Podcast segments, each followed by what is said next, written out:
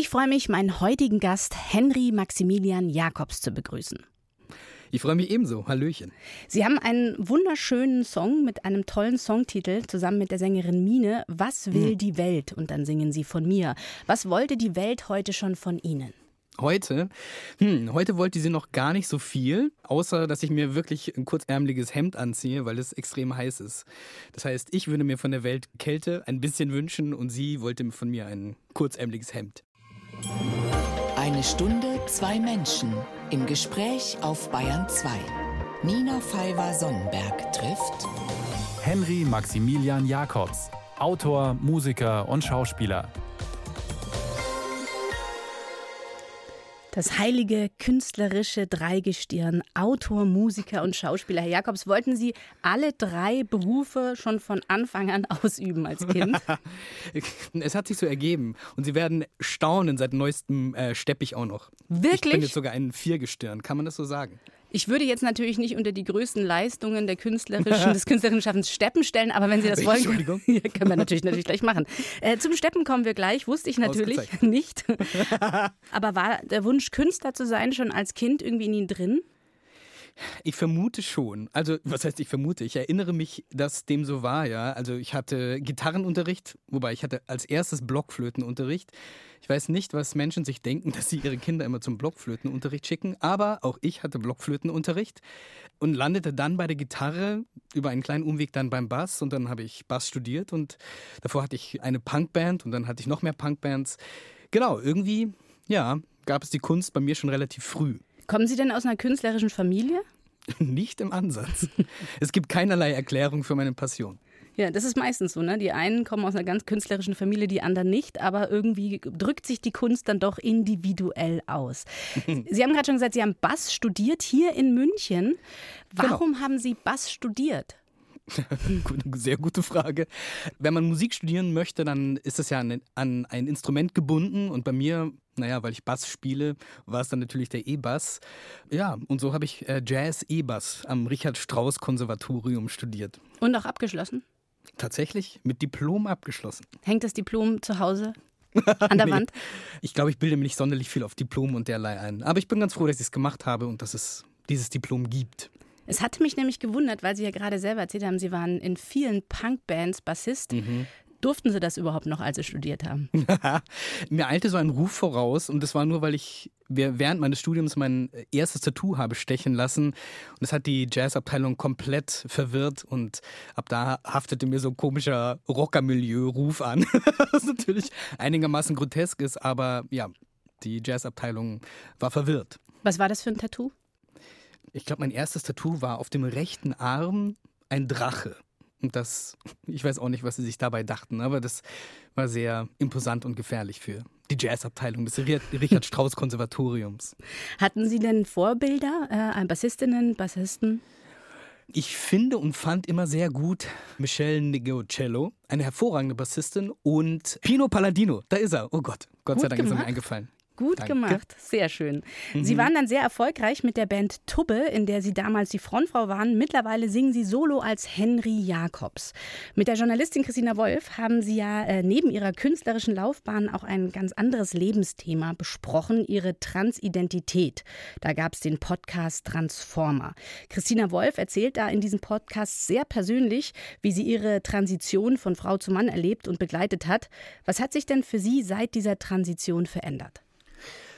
Naja, in erster Linie würde ich sagen, sich endlich richtig zu fühlen. Und das klingt immer so banal, aber es ist natürlich ein allumfassendes Gefühl. Also wenn man ständig mit diesem Stachel des Falschseins und des extremen Unglücks durch die Welt rennt und es gar nicht so genau benennen kann. Insofern würde ich sagen, dieses äh, Einrasten ins Leben und sich korrekt fühlen und richtig fühlen und richtig verortet, ist natürlich ein großes Glück. Ich würde sagen, das, so jetzt mal ganz nicht, nicht oberflächlich, aber mhm. einfach mal so betrachtet, das hat sich verändert. Und sonst natürlich noch viele andere Sachen, so die damit einhergehen. Aber das würde ich als erstes mal sagen.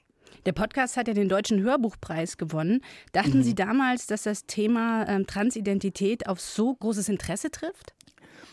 Überhaupt nicht. Christine und ich hatten, also wir haben angefangen, uns einfach so ein bisschen mit dem Mikro aufzunehmen. Wir hatten überhaupt, also zumindest, naja, ich hatte überhaupt keine Hintergedanken im Sinne davon, dass daraus ein Podcast werden könnte oder dies oder das. Wir haben das ein bisschen gemacht, um ja, zu schauen, was mit uns passiert, was mit mir passiert und dann mal zu gucken. Und irgendwann kam dann die Idee, ah ja, man könnte doch was daraus machen. Also man könnte einen Podcast daraus machen.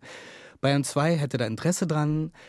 Und dann gab es diesen Podcast und weder sie, also weder Christina noch ich dachten, dass mehr als drei Leute, also Freunde und Freundinnen von uns, den hören. Und dann auf einmal hat der so Fahrt aufgenommen und irgendwie haben den dann sehr, sehr viele Menschen gehört und dann kam irgendwann der Podcastpreis. Das hat mich auf jeden Fall komplett überrannt. Also ich hatte überhaupt nicht damit gerechnet. Und natürlich ist das Thema auch relevant. Also es geht ja sehr viel darum in diesem mhm. Podcast, aber es geht natürlich auch um die Geschichte und die Freundschaft zwischen uns beiden und was passiert und ich glaube, es war dieses Unmittelbare, was für viele Menschen auch interessant war. So das, weil es ja sehr persönlich war und so ein bisschen war, als säße man mit uns in der Küche und würde eben alles miterleben. Ich glaube, das war auch, also mutmaße ich, das, was viele Leute interessiert hat. Ja, man war auf jeden Fall die ganzen Folgen sehr nah dran. Ne? Es war auch nichts gescriptet. Ihr habt äh, es nee. einfach gerade so gemacht, wie es in dem Moment auch gewesen ist. Ja, das stimmt. Ihre Texte sind ja sehr persönlich. Ihr erster Roman Paradiesische Zustände ist eine Coming-of-Age-Geschichte eines jungen Transmanns. Woher kommt denn die Motivation, Ihre Geschichte autofiktional zu Papier zu bringen? Ich glaube, es war so ein bisschen die Überlegung, ein Buch zu haben, was ich selber hätte lesen wollen. Und es sagen ja ganz viele, dass sie ein Buch geschrieben haben, das sie sich selber gewünscht hätten. Und ich kann es aber für mich tatsächlich genauso sagen, dass ich zu Beginn meiner Transition natürlich wahnsinnig viel recherchiert habe und mich umgeschaut habe. Was gibt es denn schon an Stoff und an Büchern und Filmen oder was auch immer? Und ich habe einfach nichts gefunden. Also ich habe nur ein paar Sachen entdeckt, die mich nicht sonderlich begeistert haben und wo ich mich überhaupt nicht wiedergefunden habe und dachte, pff, das ist ja mühsam. Warum gibt es denn so wenig? Und ich liebe an sich Coming-of-Age-Geschichten. Bin ich immer schon großer Fan davon gewesen. Zum Beispiel Chick ist ja eine so unfassbar tolle Geschichte. Und ja, dann dachte ich mir, ach, ich hätte irgendwie, würde ich gerne mal eine Coming-of-Age-Geschichte schreiben. Und dann fuhr ich irgendwann Fahrrad und dachte mir, hä, warum schreibe ich denn keine queere Coming-of-Age-Geschichte? Irgendwie macht es ja wahnsinnig viel Sinn. Und ja, so kam das dann tatsächlich, dass ich 2019 angefangen habe, irgendwie mal so lose drauf loszuschreiben. Dann kam, wie wir uns ja dunkel erinnern, Corona mhm. und ich hatte sehr viel Zeit. Naja, und die Zeit habe ich dann entsprechend genutzt. Zum Glück aber auch für ihre Musik zusätzlich. Da hören wir jetzt mal was von ihrer Solo-EP Bizeps Bizeps zusammen mit Finna und Saskia Lavaux. Das wird man doch wohl sagen dürfen. Hallo Arschloch, Klimalüge, schwule Lobby, Meinungsdiebe, Lügenpresse, Unzensur, Fake News einer Diktatur, Schwuchteltranse, Missgeburt, Sprachverhunzer, Abtransport, Gendersternchen ohne Himmel, Männer brauchen große Pimmel, Knüppel drauf oder erschießen, danach erstmal Blumen gießen, Ordnung ist das halbe Leben, Elitenregeln, unser Streben, Genderwahnsinn, alles Phasen, Frauenküche, Mann mit Rasen, Chemtrail-Chips in unseren Köpfen, von ganz oben den Echsengeschöpfen.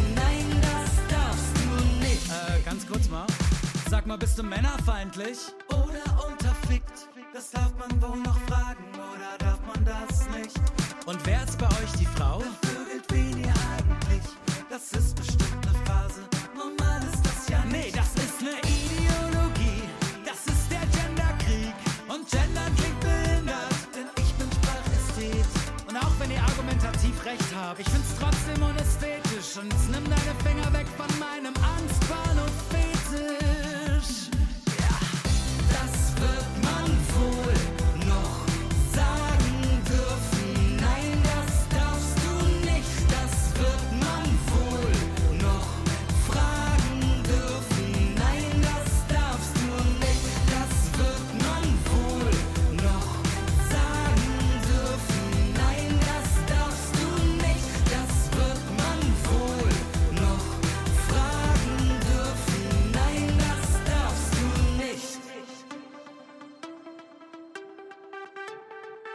Wunderbare Musik von meinem heutigen Gast Henry Jakobs, Autor, Musiker, Schauspieler. Gerade haben wir Ihre Musik gehört. Herr Jakobs, ich sage es Ihnen jetzt ganz ehrlich, die Vorbereitung auf unsere heutige Sendung ist mir gar nicht leicht gefallen. Ich war wirklich erstaunt, wie wenig ich über das Thema Transsein wusste. Ist es für Sie schwieriger, mit Unsicherheit und Unbeholfenheit mancher Menschen zu diesem Thema umzugehen oder mit den Vorurteilen mancher Menschen, was eben Transsein betrifft? Hm, also ich finde, Unsicherheit und Unbeholfenheit kann man Leuten nicht vorwerfen, weil man kann sich nicht mit allen Themen der Welt perfekt auskennen. Und ich glaube, so ist es halt auch mit dem Thema. Und wenn jemand nicht genau weiß, wie soll ich was sagen, was ist jetzt hier, bla, und aber respektvoll und offen und ehrlich damit umgeht, finde ich das völlig nachvollziehbar und in Ordnung. Also es ist immer das, wie ist jemand mit einem und wie geht man miteinander um. Das finde ich relativ interessant. Und wenn man respektvoll und ehrlich ist, dann ist man, glaube ich, schon mal auf einem ganz guten Weg. So. Und Vorurteile, hm, naja, hm, das ist schwieriger, weil wie äußern sich die Vorurteile auch und was heißt das dann im Miteinander und was heißt das im Umgang mit mir? Das äh, ist natürlich irgendwie eine andere Geschichte. Vorteile an sich sind immer anstrengend und bedauerlich, finde ich, weil es natürlich sehr viel Kraft bedarf, die aus der Welt zu räumen. So meiner Seite. Oder auch wer auch immer gerade auf der anderen Seite ist. Bringen Sie die noch auf, die Kraft, oder fangen Sie gar nicht mehr an zu diskutieren ab einem Punkt? Ach, diskutieren. Nur diskutieren tue ich tatsächlich wenig. Also warum? Also ich muss ja niemanden davon zu überzeugen, dass ich ein Recht habe zu existieren. Das ist ja ein bisschen vergebliche Liebesmühe, die- verwende ich lieber darauf, vielleicht ein Eis zu essen oder sowas. Das scheint mir sinnvoller. Und es kommt auch auf den Kontext an. Also wenn ich jetzt, keine Ahnung, in einer Sendung bin, wie mit Ihnen, dann finde ich es okay, darüber zu sprechen. Wenn ich privat bin, glaube ich nicht, dass ich alles immer jedem erklären muss, der gerade irgendeine brennende Frage hat. Genau, so. So halte ich das mittlerweile. Haben Sie mir ein gutes Stichwort gegeben. Ihr Buch All die brennenden Fragen. Sehr schön hingeleitet von Ihnen. Ja, danke. Das bietet ja ein bisschen Nachhilfe auch oder lädt Menschen, das, das ist sehr wohltuend für mich gewesen, äh, auch dazu ein, sich eben mit dem Thema zu beschäftigen. Woher kommt denn Ihre Motivation, da auch Aufklärungsarbeit zu leisten?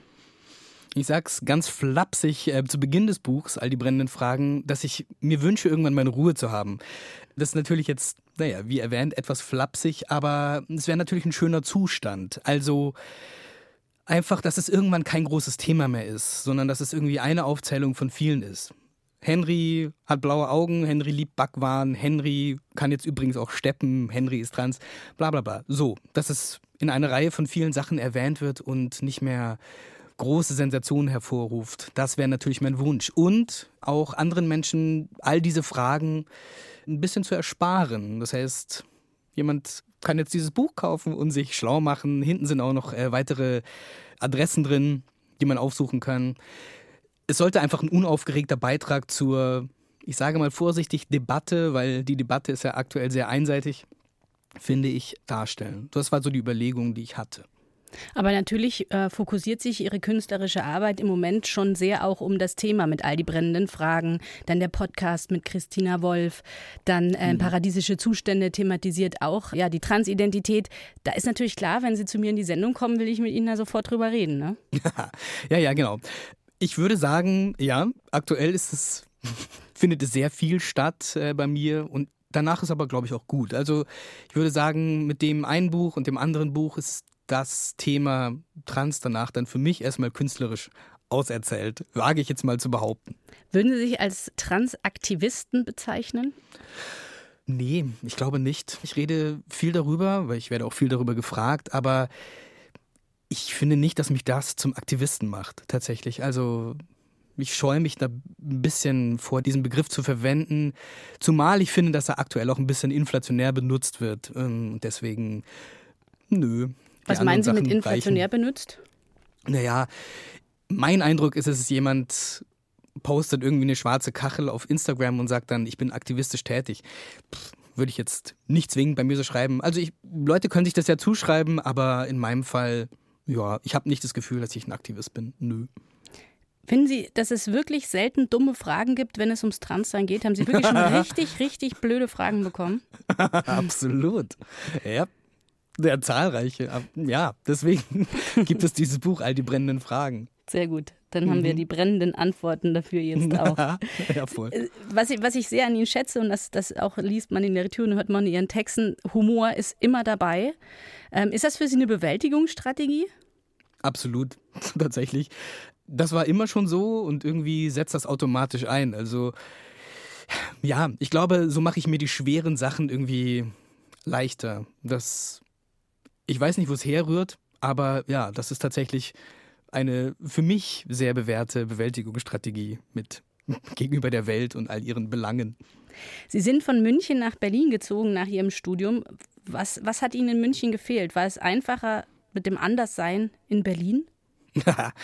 das wird immer so vermutet, ne? dass Mhm. Berlin so ein exaltierter Ort ist. Aber ich bin dahin gegangen, äh, weil mein Bandkollege Klaus Scheuermann, mein Bandkollege von Tube, nach Berlin gezogen ist und sagte, ach, Berlin ist spitze, du solltest auch hier wohnen. Und dann hatte ich einen kleinen Schwips und saß am Strand äh, von Barcelona und sagte, und just in dem Moment kam dann wieder so eine Nachricht, hey, hier ist gerade ein Zimmer frei geworden, zieh doch nach Berlin. Und da ich tatsächlich so ein bisschen die Nase voll hatte von München, es sei mir verziehen, dachte ich mir, ach, das ist ja jetzt eine super Idee, nach Berlin zu ziehen. Das habe ich dann auch gemacht. Dummerweise habe ich es im November gemacht. Und jeder, der Berlin ein bisschen kennt, weiß, im Winter nach Berlin zu ziehen, ist eine ganz, ganz, ganz schlechte Idee. Aber Sie wohnen immer noch dort und anscheinend sind Sie für schnelle Ideen zu dort. haben. Das ist ganz gut. Ich bin gespannt, wo genau. Sie das nächste Mal wohnen, wo wir Sie wiederfinden. Ich bin nur sehr träge, glaube ich.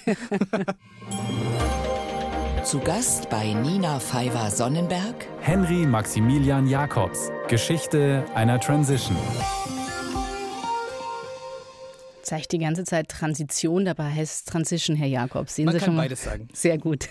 Sie haben ja. erst Mitte 30 entdeckt, trans zu sein. Formuliere ich das richtig? Ich glaube, das kann man so sagen, ja. Mhm. Haben Sie das Gefühl, das vorher unterdrückt zu haben oder, oder nie drüber nachgedacht? Oder wie, wie entdeckt man das? Das ist auch eine gute Frage. Ähm, ich würde jetzt in erster Linie mal für mich sprechen. Es ist ja schwer zu sagen, warum sich da auf einmal die Nebel lüften, äh, sozusagen. Aber ich würde sagen, es gab schon ganz lange eine Ahnung. Und also mit ganz lange meine ich ganz, ganz lange. Und natürlich kann ich jetzt zurückblicken und sagen, hm, warum habe ich denn nie Kleider angezogen? Warum fand ich denn immer alles mädchenhaft so doof? Also klar, im Nachhinein macht das alles Sinn. Hm, Warum es dann so lange gedauert hat, bis ich es gespannt habe, ich würde sagen, weil natürlich auch Angst damit verbunden ist. Angst davor, eine Entscheidung zu treffen, Angst davor, Konsequenzen dieser Entscheidung zu tragen. Und weil auch die aktuelle oder die damalige Berichterstattung oder die Informationslage eine andere war. Meine Transition war, sagen wir, hat angefangen 2016, 2015, 2016. Das ist einfach auch eine Ecke her. Und in der Zeit ist viel passiert. Also, dass es jetzt so in der Öffentlichkeit ähm, stattfindet, das ist eine Entwicklung der letzten Jahre. Und das war damals einfach nicht so. Das heißt, wenn man sagt, "Hä, warum hast du es denn nicht entschieden, als du, keine Ahnung, 20 warst, dann sage ich, ich wünschte es sehr, aber ja, ich hatte einfach keine Ahnung. So, und ich hatte kein Wissen und ich hatte keinen, keinen Zugriff auf Informationen. Und ja, und vielleicht auch einfach zu große Angst. Ja. Und Sie sagen selber, die Zeit war eine andere. Das Verständnis war wahrscheinlich auch eher gegen Null gehend, zu, also an der Zeit, als Sie 20 In der waren. Tat.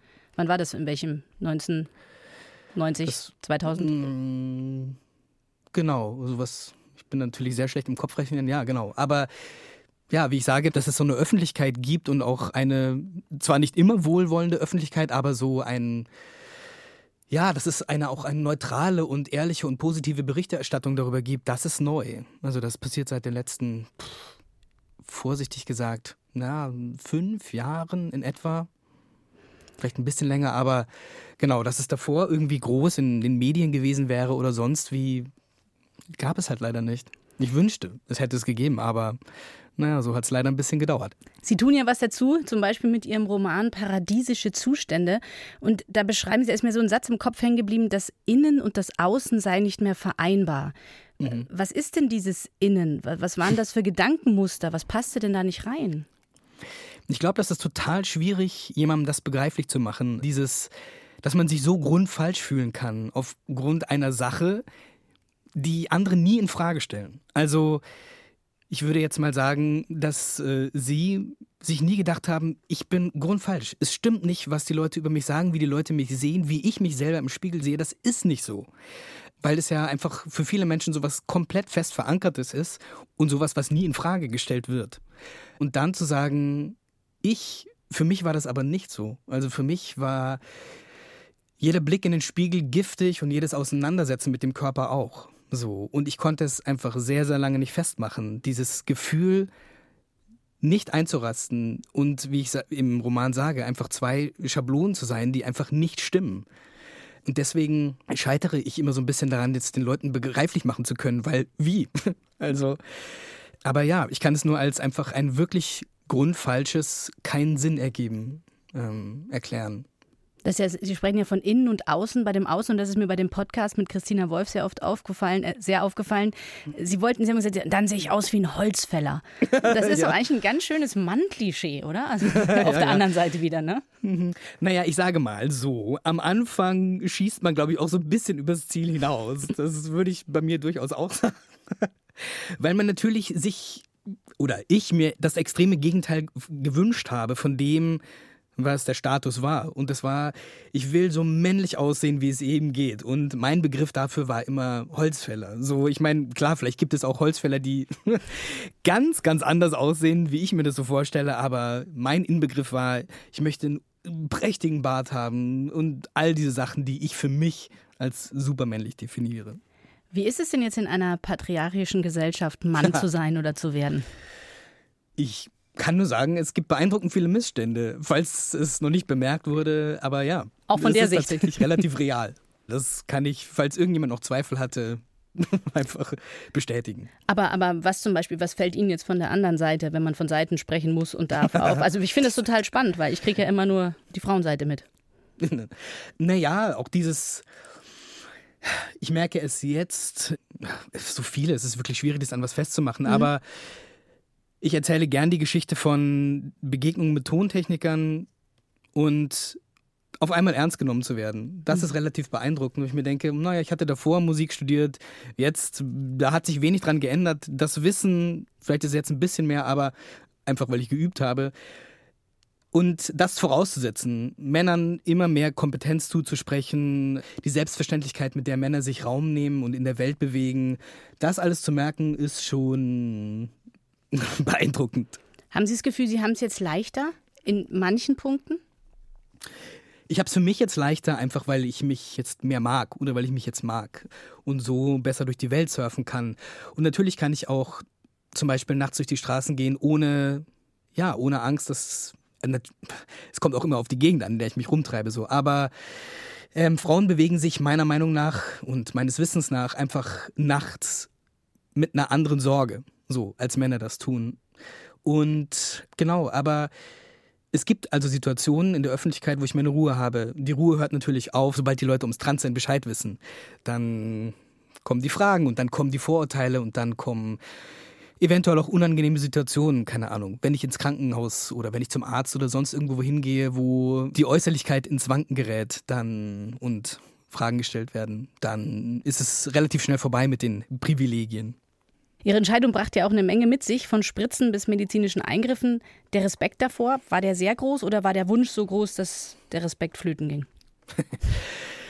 Ich bin extremer Hypochonder und Ui. mache mir auch wirklich leidenschaftlich gerne Sorgen und hasse Krankenhäuser. Insofern, das war tatsächlich, ich glaube, mein Blutdruck war zu der Zeit durchaus beeindruckend aufgrund der Sorge, aber es gab halt keine andere Möglichkeit für mich. Daher musste ich da irgendwie mich überwinden. Also ja, es gab keine andere Möglichkeit. Da haben Sie jetzt meinen größten Respekt, ebenfalls Hypochonderin. Das ist Ja. jetzt ganz schlimm. Wie hat denn Ihr Umfeld reagiert? In Ihrem Buch Paradiesische Zustände beschreiben Sie das wunderbar, wie sich enge Beziehungen zwischen Freundinnen einfach ja, verändern können und welche Unsicherheiten solche Entscheidungen auch mitbringen. Das ist total empathisch, wie Sie da eben mit Ihrer Freundin, also nicht mit Ihrer, sondern mit der Freundin der Protagonistin umgehen. Waren Sie damals auch so empathisch für Ihr Umfeld wie jetzt in dem Buch?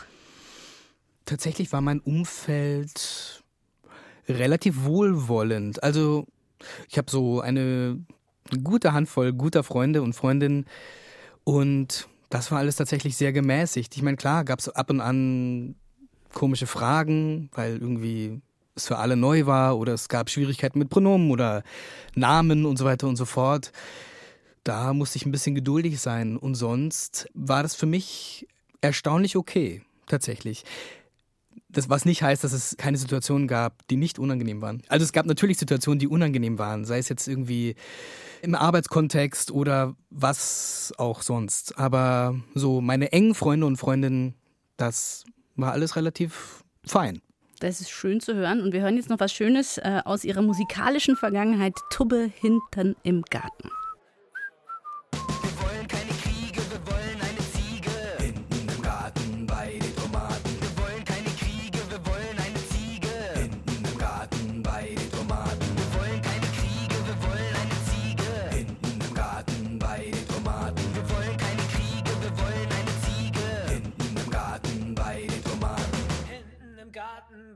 Tomaten. Hinten im Garten bei den Tomaten. Was soll diese Kälte innerhalb der Welt? Ey? Hinten im Garten bei den Tomaten. Was mir nicht gefällt, ey, es geht ja nur um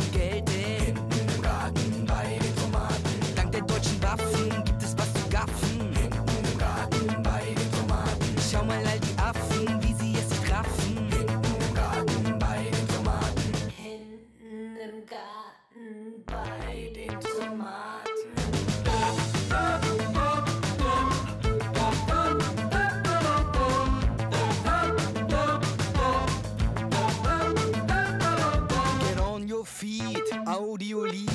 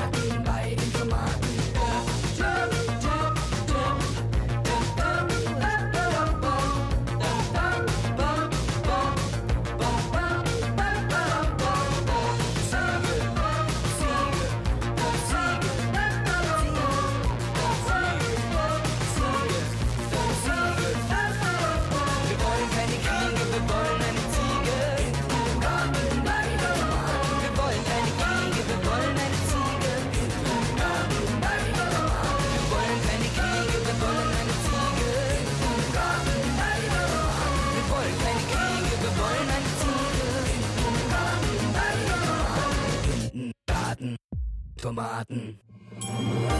1 zu 1. Der Talk auf Bayern 2. Nina Pfeiffer-Sonnenberg im Gespräch mit Henry Maximilian Jacobs produziert Lieder vom Leben, der Schwermut und dem Unfug der Welt.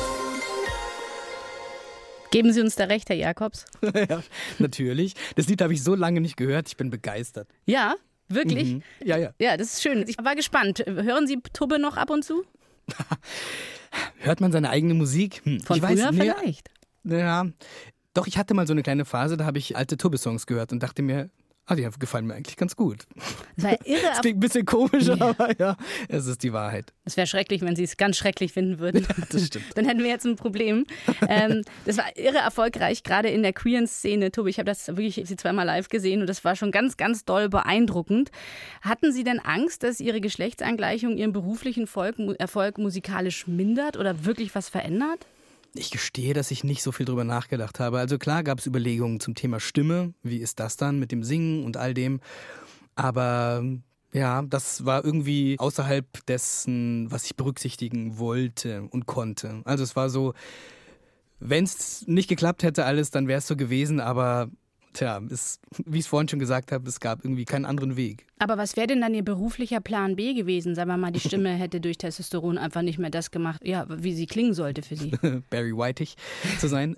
Naja, ich habe ja schon immer geschrieben und mich so verdingt und irgendwie war ich immer mit der Hoffnung ausgestattet oder irgendwie mit so einem Urvertrauen ausgestattet, dass es okay sein würde. Also ich dachte nie, wahrscheinlich wird alles kacke und wahrscheinlich klappt dann alles nicht mehr, sondern irgendwie war ich da so guter Dinge, dass alles läuft, wie es eben laufen soll. Und genau, Gott sei Dank war dem der Fall und alles läuft ganz hervorragend. Ähm, ja, im Nachhinein bewundere ich mich für meine Gelassenheit. Sehr schön, ich Sie auch. Das ist doch ganz gut. Haben Sie die jetzt aktuell auch noch oder kommt die immer erst im Nachhinein, die Gelassenheit? Das ist die Frage. Schwer zu sagen. Also es kommt drauf an. Würde ich jetzt einfach mal so vorsichtig formulieren. Es gibt Sachen, da bin ich relativ gelassen und es gibt Sachen, da bin ich äh, über alle Maßen aufgeregt und nervös. Sie haben ja dann eine eigene EP jetzt rausgebracht, vor zwei Mhm. Jahren, glaube ich, Bizeps, Bizeps. Ich bin schon wieder beim Holzfäller gelandet. Ja, Gehört, das das, gehört das jetzt auch dazu, ne? das, das Männliche? Der Bizeps. Naja, seit jeher hege ich eine große Passion für den Bizeps.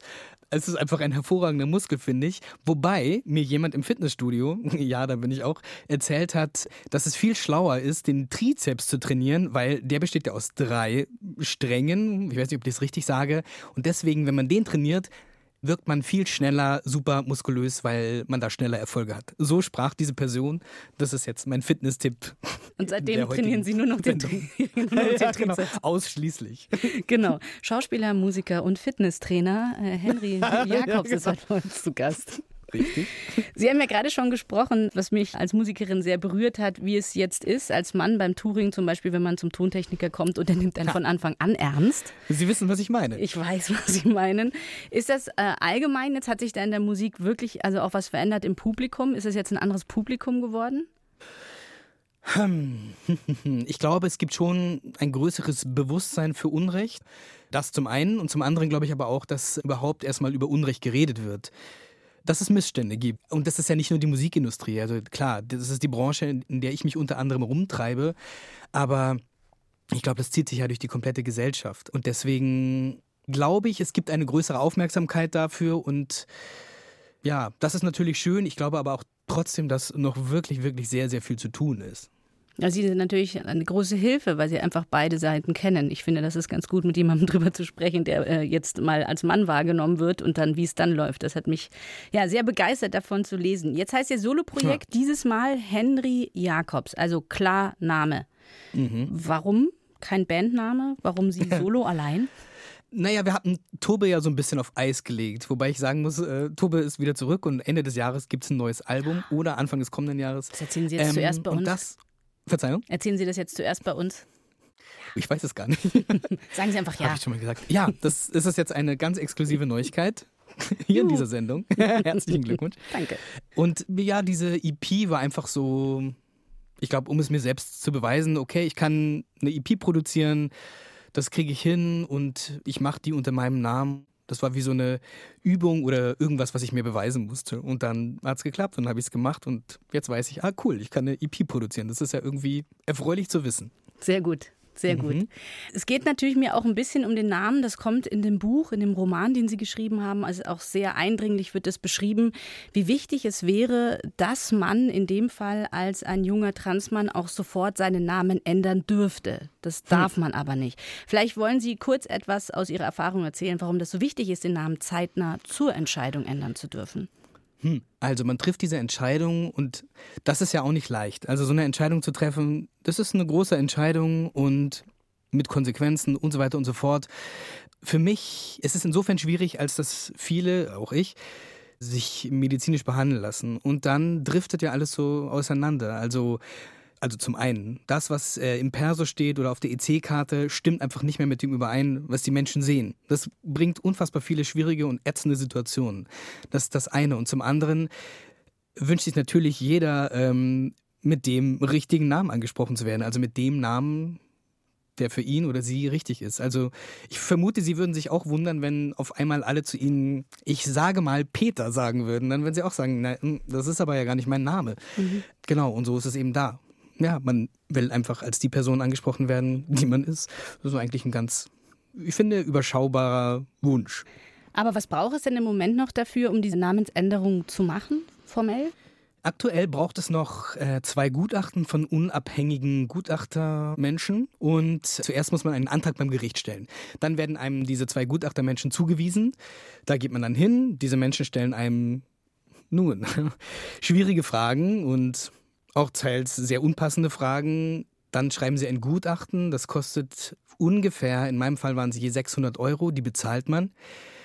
Dann schickt man diese Gutachten ans Gericht. Der Richter, die Richterin lesen sich das durch. Dann kriegt man einen Termin. Dann geht man zum Gericht, redet mit, der, in meinem Fall dem Richter, und der sagt, hm, yay oder nay. Und dann kriegt man einen vorläufigen Beschluss. Und äh, wenn man da keinen Widerspruch einlegt, den rechtskräftigen Beschluss. Das dauert in meinem Fall. Berliner Ämter, ich glaube alle Ämter, Berliner vielleicht nochmal besonders, sind relativ überlastet. Das hat dann, äh, Moment, mein Gerichtstermin war im November und im, ich meine, März hatte ich dann den rechtskräftigen Beschluss. Also das ist einfach viel Zeit, die vergeht. Man wartet sehr viel, man zahlt viel Geld und muss sich unangenehme Fragen anhören. Wir hatten ja gerade eben noch über die Namensänderung gesprochen und da gibt es ja aber, und das wollte ich nicht unerwähnt lassen, vielleicht noch gute Nachrichten, denn das Transsexuellengesetz soll sich ja eigentlich ändern. Es soll abgeschafft werden, ja genau. Und es soll ein Selbstbestimmungsgesetz kommen.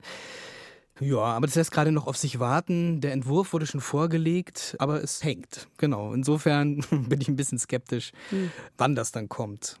Warten wir es ab, immerhin wird drüber gesprochen, kleine mhm. Fortschritte. Mhm. Während das alles passiert, machen Sie ja noch ganz andere tolle Sachen. Nicht, dass Sie sich äh, nur ein, monothematisch hier beschäftigen würden. Sie sind nämlich auch Schauspieler.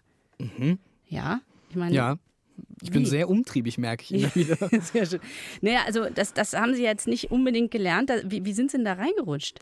Ja, ich bin tatsächlich reingerutscht. Das ist das richtige Wort. Ich hatte, wann war das? 2000. Anfang 2020 Richtig? Ja. Anfang 2020 schrieb mich eine Freundin an, die sagte, sag mal, kannst du dir vorstellen, auch Theater zu spielen? Und ähm, manchmal packt mich ja der Übermut und ich sage, ja klar. Und ich hatte tatsächlich auch nicht gedacht, dass es irgendwie ein großes Theater ist. Ich dachte, das ist irgendwie so ein, naja, keine Ahnung, eine Laiengruppe. Und dann sage ich, ja, ja klar, ein Logo, kann ich mir vorstellen, Theater zu spielen. Sagt sie, ah, okay, also auch eine Rolle auf der Bühne. Und sage ich, hä, ja klar.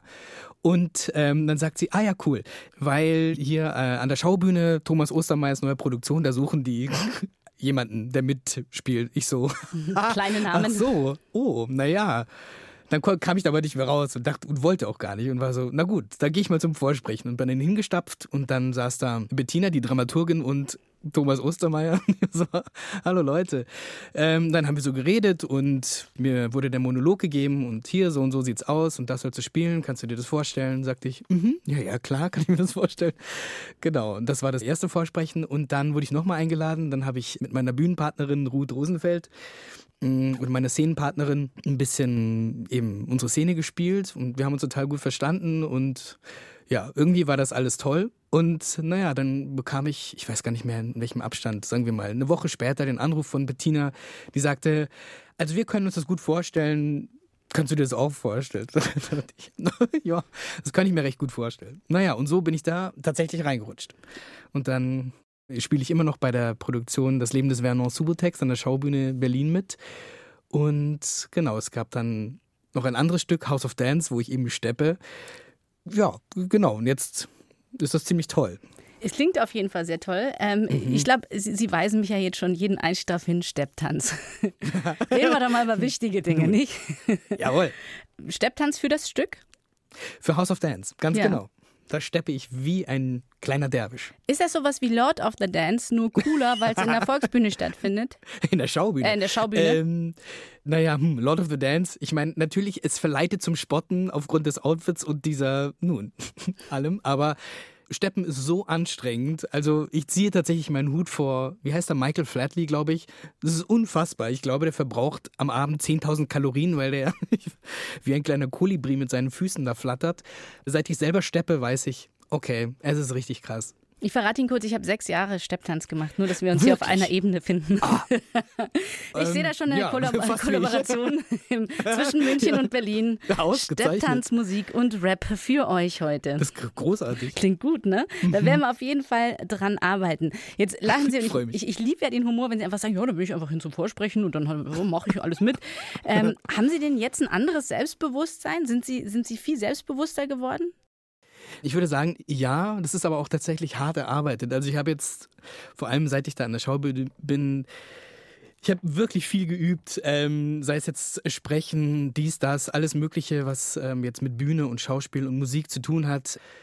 Und da meine Fertigkeiten irgendwie geschult und geschleift. Und ich würde sagen, ja, durch diese Arbeit der letzten Jahre ist so ein hm, neues Selbstverständnis oder vielleicht sogar vorsichtig gesagt Selbstvertrauen, Selbstbewusstsein entstanden. Und das ist irgendwie ganz schön zu wissen, okay, vielleicht ist es alles gar nicht so schlecht. Das ist fast schon ein schönes Schlusswort, aber ich habe noch eine Frage. So schnell lasse ich Sie nicht gehen.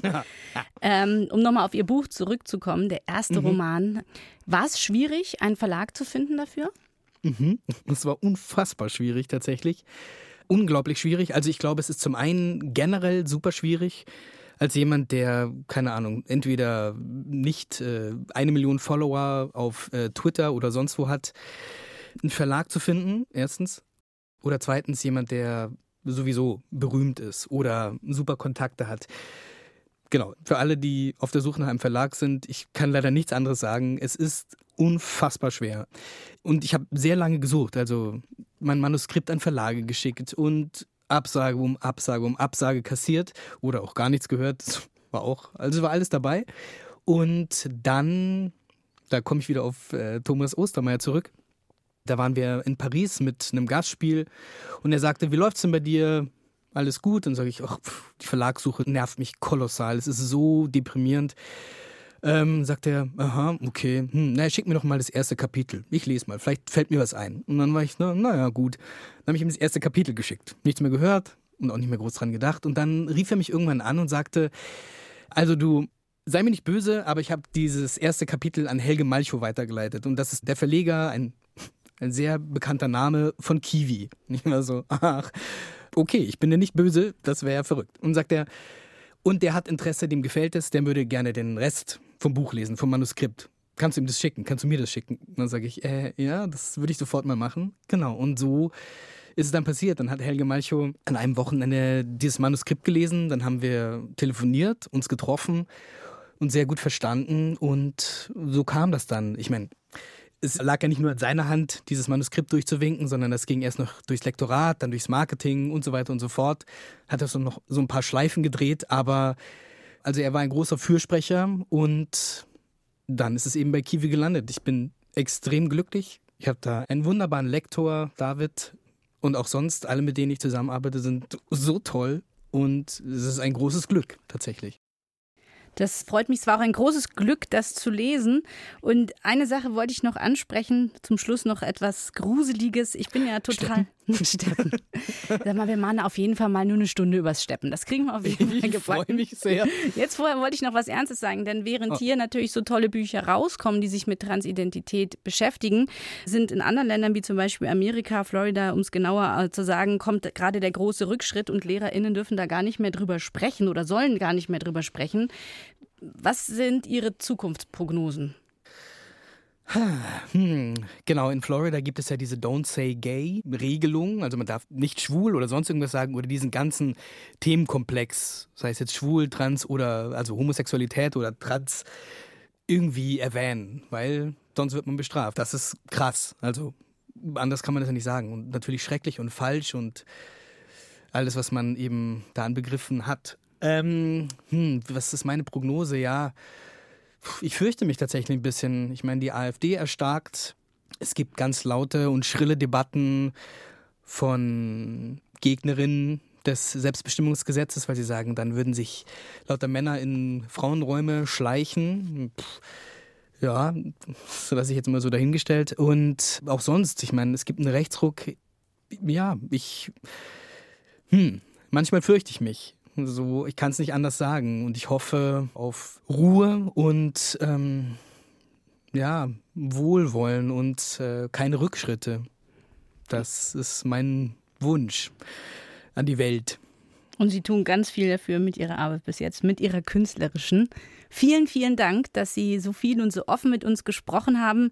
Und ich freue mich sehr auf Ihren ersten Steppabend, den ich auf jeden Fall besuchen Ich sag werde. Bescheid. Auf jeden Fall, nicht? Stark. Lassen Sie es gut gehen und toi toi toi noch mit dem Buch. Herzlichen Dank. Tschüss. Wiedersehen.